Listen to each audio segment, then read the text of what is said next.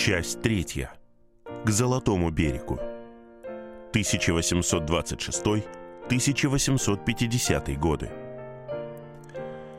Глава первая. Тени сгущаются. 1826-1827 годы. Точно неизвестно, осознавал ли когда-нибудь сам Аденирам, как ему удалось пережить следующие несколько недель. После первого горького, душераздирающего мучения он смог в какой-то степени утешиться, будучи убежден Евангелием, что дух Нэнси радуется с ангелами. Но, несмотря на это, боль была практически нестерпимой. Никаких причин покидать Аву не было, поэтому он остался в посольстве. Он ничего не мог сделать для Нэнси. Ее похоронили за месяц до того, как он узнал о ее смерти. Он ничего не мог сделать для малышки Марии. О ней заботились лучше, чем он сам смог бы о ней позаботиться. Через три дня после получения известия от смерти Нэнси умерла от холеры и жена Прайса. Она была на последнем сроке беременности, и ее болезнь вызвала преждевременные роды. Она прожила всего несколько часов после начала болезни, а ее ребенок так и не смог появиться на свет. Такое сочетание обстоятельств поставило двор в достаточно затруднительное положение. Прайс был слугой короля, и поскольку он занимал такую высокую должность, церемониальные публичные похороны тела его жены были обязательными. С другой стороны, бирманским законом было запрещено проведение каких-либо церемоний для тех, кто стал жертвой холеры. И что еще хуже, обычай требовал, чтобы с телом женщины, умершей во время родов и не родившей ребенка, обращались особенно жестоко и хоронили в частном порядке, даже в тайне от других. Дилемма была решена в характерной для двора манере. Было официально объявлено, что госпожа Прайс умерла при родах после рождения ребенка с большой и впечатляющей торжественностью были проведены соответствующие публичные обряды. Сам Прайс, ослабленный в заключении, умер от туберкулеза примерно через год после этого. Роджерсу тоже не было суждено прожить дольше. Тюрьма смерти и Оуэн Пенла забрали свои первые жертвы. Тем временем посольство Кроуфорда оттягивало заключение почти бессмысленного коммерческого договора, а Аденирам занимал себя механическим переводом. 13 декабря 1826 года, примерно через три недели после того, как пришло скорбное письмо, посольство отправилось в Ираваде. Низкий уровень воды и частые остановки Дианы на песчаных отмелях замедляли движение – а Аденирам тем временем не находил себе места. К этому времени его глубокое горе притупилось и перешло в постоянную ноющую боль. Возможно, он даже подсознательно надеялся на то, что каким бы ужасным ни было это письмо, а вдруг это все неправда. Его чувство реальности говорило ему, что он никогда больше не увидит Нэнси.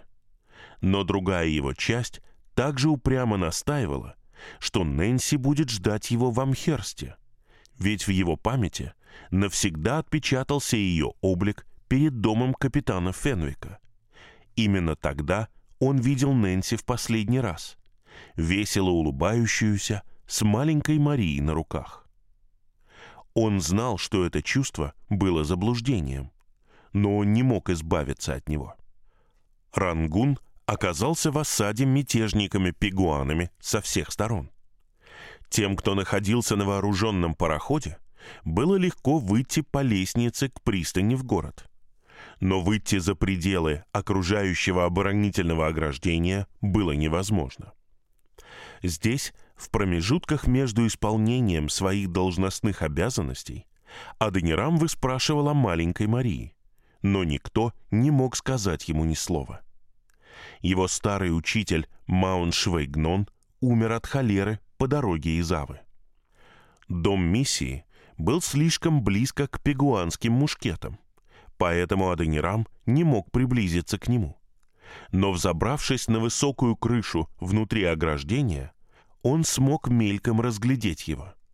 Здание было разрушено. Остались только колонны и часть крыши. Все дома за ограждением и вдоль реки были разрушены. Часто происходили столкновения между пегуанцами и берманцами. И одна такая крупная стычка или даже небольшая схватка за пагоду Шведогон произошла именно в день прибытия посольства. После некоторых дипломатических знаков вежливости по отношению к администрации Рангуна у посольства не было причин оставаться там. Диана начала спускаться вниз по реке, и 24 января 1827 года Аденирам высадился в Амхерсте. Джонатан Уэйд ждал встречи с ним на месте высадки. С этим самым Уэйдом и его женой Деборой Нэнси отплыла из Филадельфии более трех лет назад. Они едва спаслись, покидая Рангун в начале войны.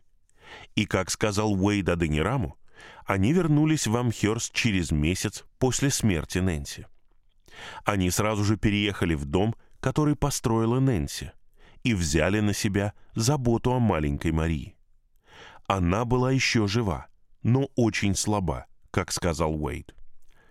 Когда Аденирам и Уэйд вместе подошли к дому, им навстречу со слезами и громким плачем выбежали новообращенные. Двое мужчин, Маунт Швебэй и верный Маунт Инк, а также две женщины, Ма Мэн Лай и Мадок. Их отчаяние сразу же вернуло Адонирама к реальности. Внезапно на него нахлынула та же боль, которую он переживал в день получения письма с черной печатью. Его горе дало о себе знать с еще большей силой, когда на веранде вместо Нэнси он увидел Дебору Уэйд, держащую на руках маленькую Марию, бедного маленького ребенка, который не узнал своего плачущего отца, и из чьего младенческого разума давно стерлись все воспоминания о матери, так горячо любившей ее. Он попытался взять девочку на руки, но она отпрянула от него. Опечаленный отказом, он попросил Уэйда показать ему могилу Нэнси. Она находилась совсем рядом, перед домом, построенным Генри Гогером во время отсутствия Аденирама, рядом с садом. У изголовья могилы росло дерево хоппии или дерево надежды, а вокруг него был построен грубый забор. Некоторое время он смотрел на могилу, растерянный в своих мыслях и воспоминаниях. Кто может обрести утешение здесь? С горечью написал он матери Нэнси через несколько дней. Он знал, что тело Нэнси должно покоиться под деревом надежды. Ему так сказали. Но он не мог ее видеть. Он не мог слышать ее голос. Он отошел от могилы и направился к дому капитана Фенвика, где жила Нэнси в то время, когда он отплыл с Кроуфордом. Он посмотрел на то место, где они преклонили колени в молитве перед его отъездом, и где он поцеловал ее на прощание. Он видел это место, он вспомнил прощание, но Нэнси больше здесь не было. Он вернулся в дом, который она построила во время его отсутствия, где он будет жить один. Он поднялся по лестнице в комнату, где она умерла. Из окна он мог видеть дерево надежды и верхнюю часть забора. Каждое мгновение он надеялся увидеть ее, или, по крайней мере, услышать ее голос или шаги. Но звук издавали лишь его собственные медленные шаги, плач маленькой Марии и тихое движение Уэйдов. Нэнси не было.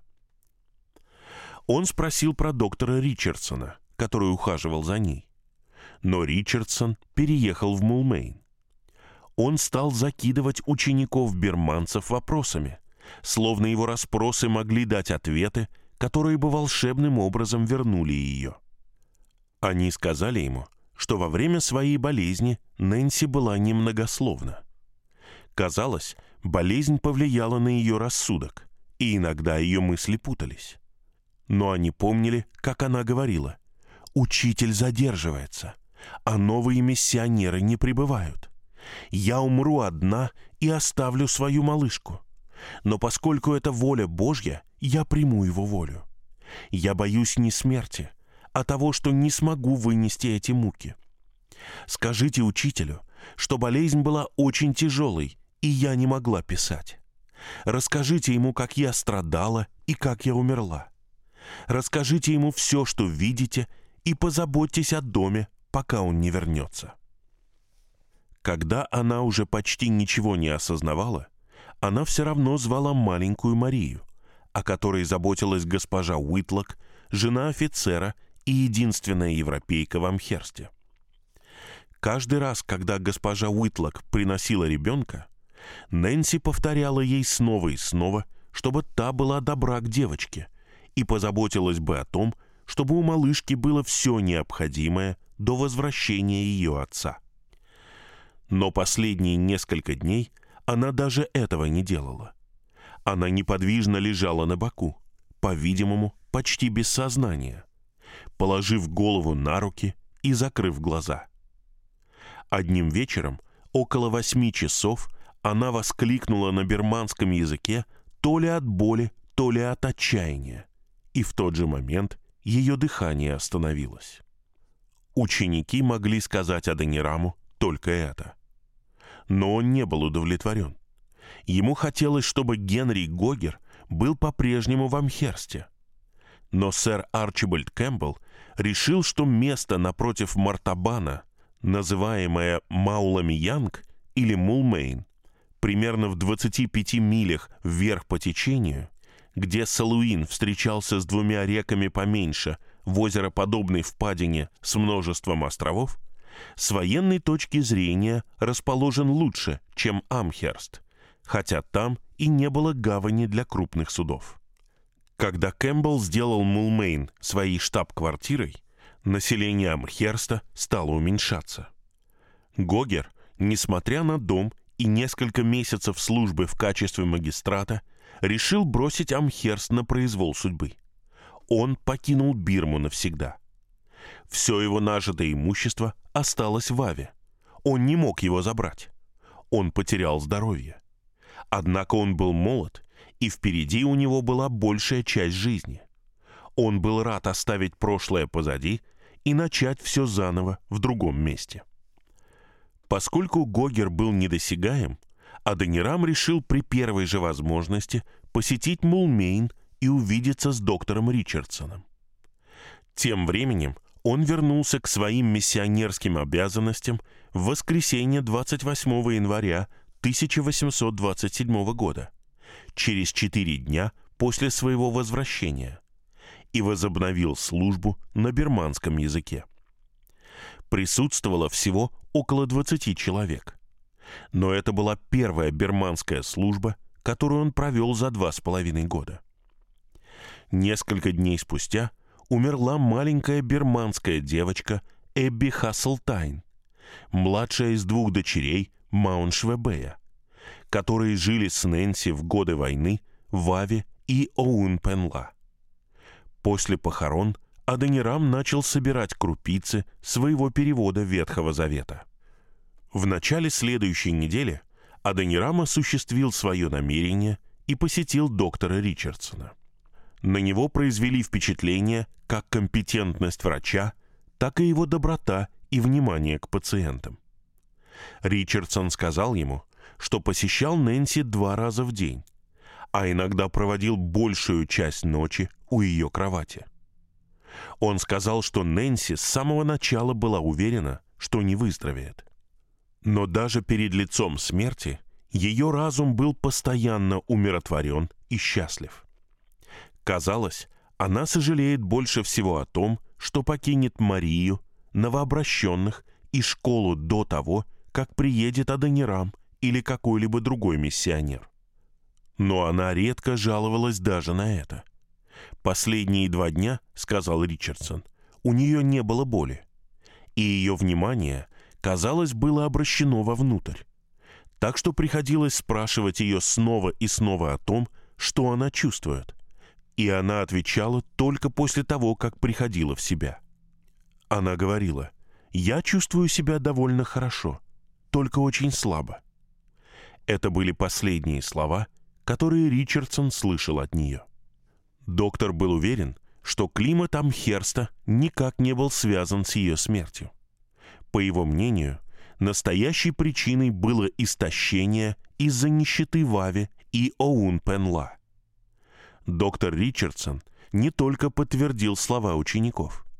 Гораздо важнее то, что он развеял определенное чувство вины, которое беспокоило Аденирама со дня получения черного письма.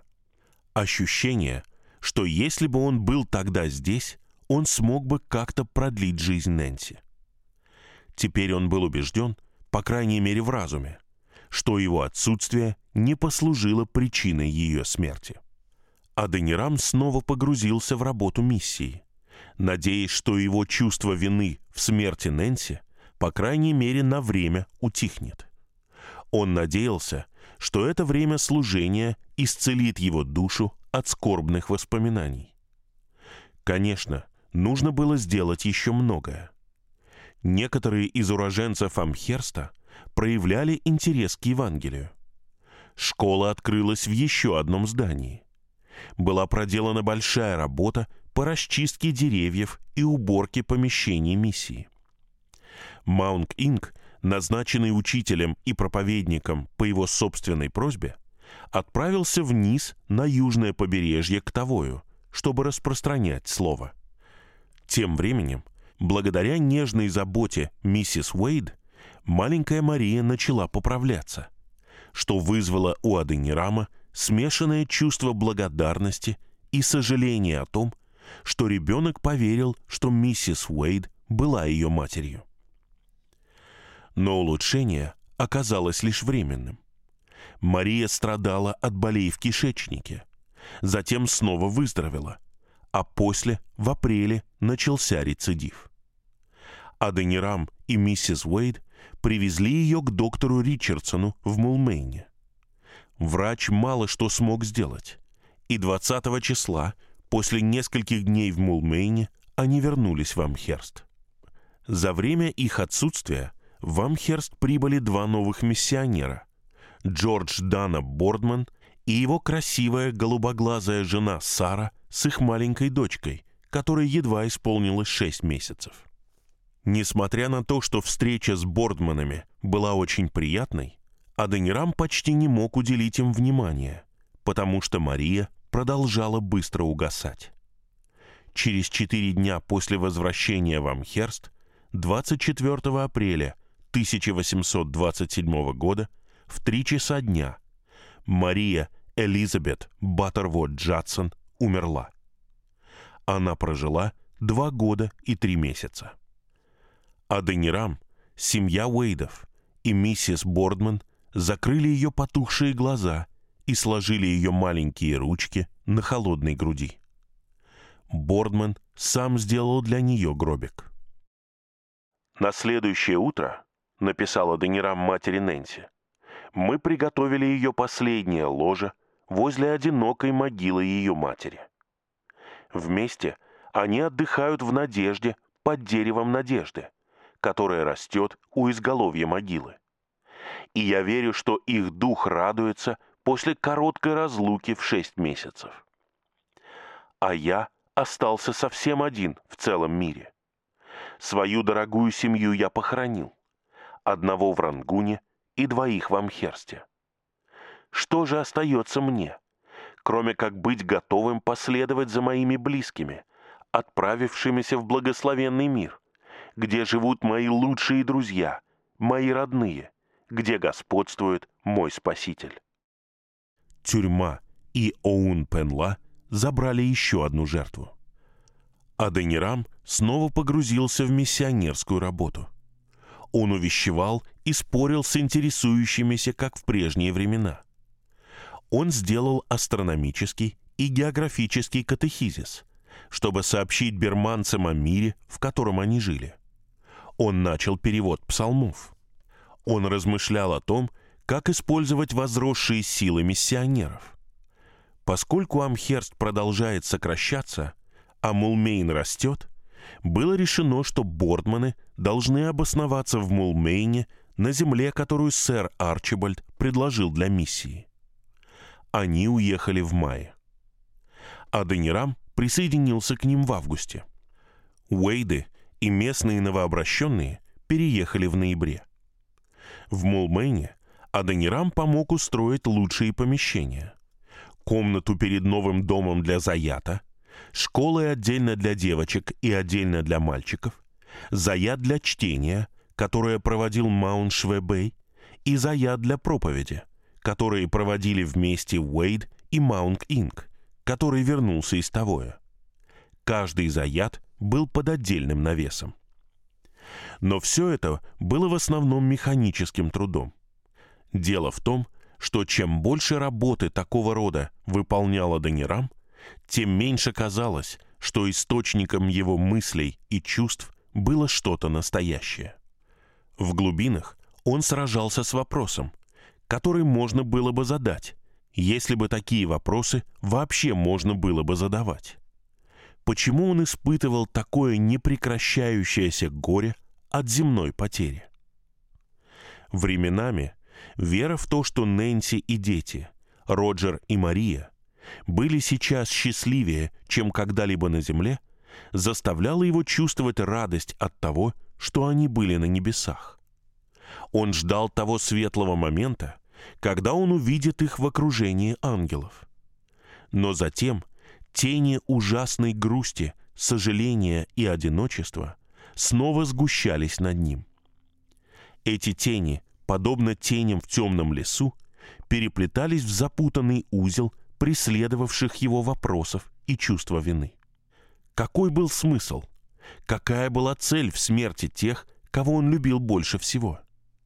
Неужели он везде нес с собой смерть, подобно заразе? Вначале это была Харриет Ньюэлл и ее ребенок, а затем сам Ньюэлл, который умер несколько лет спустя в Бомбее сломленным человеком. Затем его собственный сын Роджер, затем Нэнси, теперь его дочь Мария. Он надеялся, он верил, что нес дар счастливой жизни – вечный в загробном мире. Но почему он нес во всем и дар смерти? И самое главное, если эти мертвые были счастливы, почему скорбел он? Еще две смерти усугубили эти грустные мысли. В июле Аденирам получил известие о том, что его отец умер в ноябре прошлого года в Ситуэйте, штат Массачусетс. Не было никаких объективных причин, по которым смерть отца должна была сильно огорчить Адонирама. Господин Джадсон достиг преклонного возраста, 74 лет, который превышал библейские 70 лет. Он принял деноминационные взгляды Адонирама и был баптистом в течение последних десяти лет. Он стал на удивление преуспевающим человеком для бедного священнослужителя с небольшим доходом так как деньги приходили к нему, отчасти, очевидно, через раздел и продажу земель в Плимуте, и он вкладывал их в акции банков в Бостоне и его окрестностях. На момент его смерти его имущество оценивалось более чем в 7 тысяч долларов, из которых 5500 долларов составляли банковские акции. Все это, помимо отчисления по 20 долларов на каждого сына – он оставил своей вдове и дочери, которые благодаря этому были хорошо обеспечены по стандартам того времени.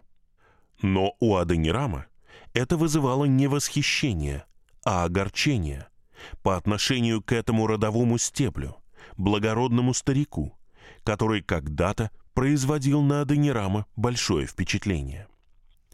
На него нахлынули мучительные воспоминания. Внезапно Адонирам вспомнил те блестящие амбиции, которые его отец лелеял в отношении него с самых ранних дней. Он вспомнил предсказание своего отца о том, что малыш Аденирам обязательно вырастет и станет великим человеком. Вспомнил горькое отчаяние отца, когда он стал неверующим.